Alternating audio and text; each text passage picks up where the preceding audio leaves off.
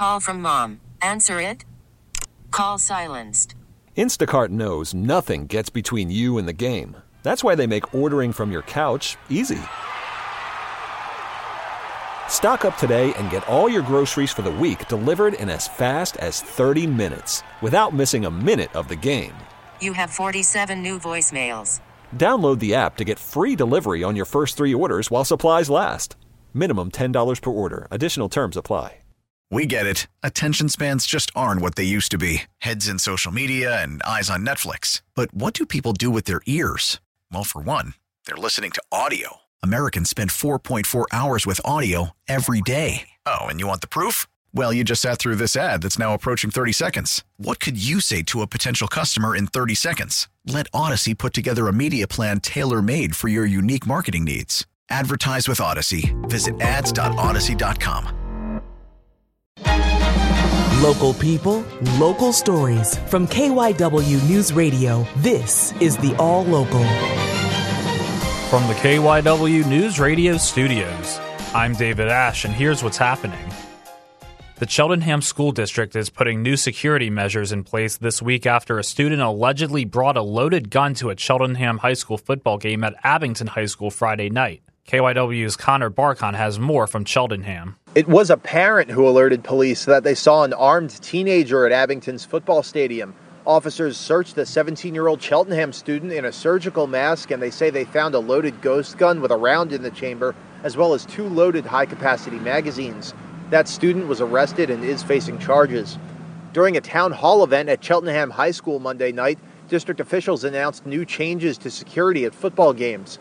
Starting this Friday, all students will have to show a valid student ID in order to get in, and there will be more security and police officers patrolling the stadium and parking lot. Parent Brent Ryan tells NBC 10 the stepped up security is great, but parents need to talk to their children about ways to keep safe. Making sure that you have a relationship with your child and you prepare your child to, to be aware of the surroundings, to not, if they see something wrong, you go to where it's right. There will also not be any backpacks or other bags allowed in the games. Masks completely covering the face are also banned. In Cheltenham, Connor Barkon KYW News Radio 1039 FM. A teenager who was sitting on his front stoop was among two people shot overnight in North Philadelphia. It happened in Nicetown near the Boulevard and North Carlisle Street around 2 a.m. A 15 year old and a 19 year old man were wounded. Here's Police Chief Inspector Scott Small. At least 25 shots were fired. We're being told by witnesses that the victims were sitting on the front steps of a property where the 39 year old male lives. The boy and the man are in the hospital in stable condition. Police have not made any arrests yet. Meanwhile, police believe the dirt bike rider who was killed during a road rage incident outside Independence Hall never fired a shot.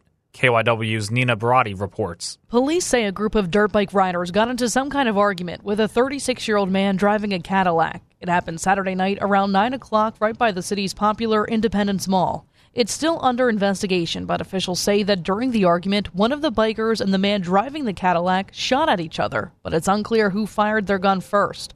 Both had a license to carry, says investigators. 29 year old Angel Luis Rios Jr. was shot twice, according to police, and officers drove him to the hospital where they say he died. Police sources believe Rios was not one of the shooters. The man driving the car went to the hospital after investigators say he was shot in the arm. Officials say nobody was arrested at the scene. It's unclear if charges will be filed. Nina Barati, KYW News Radio, 1039 FM. One of Philadelphia's largest real estate managers says he will begin accepting housing vouchers after a prospective tenant filed a lawsuit against his company. KYW City Hall Bureau Chief Pat Loeb reports. Jennifer Cooper filed suit after being told point blank that the real estate company OCF does not accept vouchers for any of its more than 3,000 units. Philadelphia law prohibits housing discrimination based on source of income, meaning that if Cooper could pay the rent, the fact that she uses a voucher cannot be a reason to deny her housing. OCF CEO Ori Feibush says he only became aware of the law within the last few years, though it's been on the books since 1980. He says when he sought to get approvals for the voucher program, the Housing Authority website said the required training was indefinitely suspended. That was meant to be a temporary notice during COVID, but apparently was never taken down, even though the training resumed. Feibush said he had no way of knowing that. I look at this complaint with skepticism because if the intent is to help folks, the blame lies squarely on those who are administering this program. Feibush says he signed up for the training as soon as he learned about the suit, so OCF can begin accepting vouchers.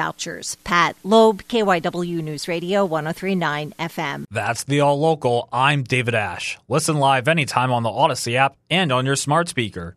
Just say play KYW News Radio. We get it. Attention spans just aren't what they used to be heads in social media and eyes on Netflix. But what do people do with their ears?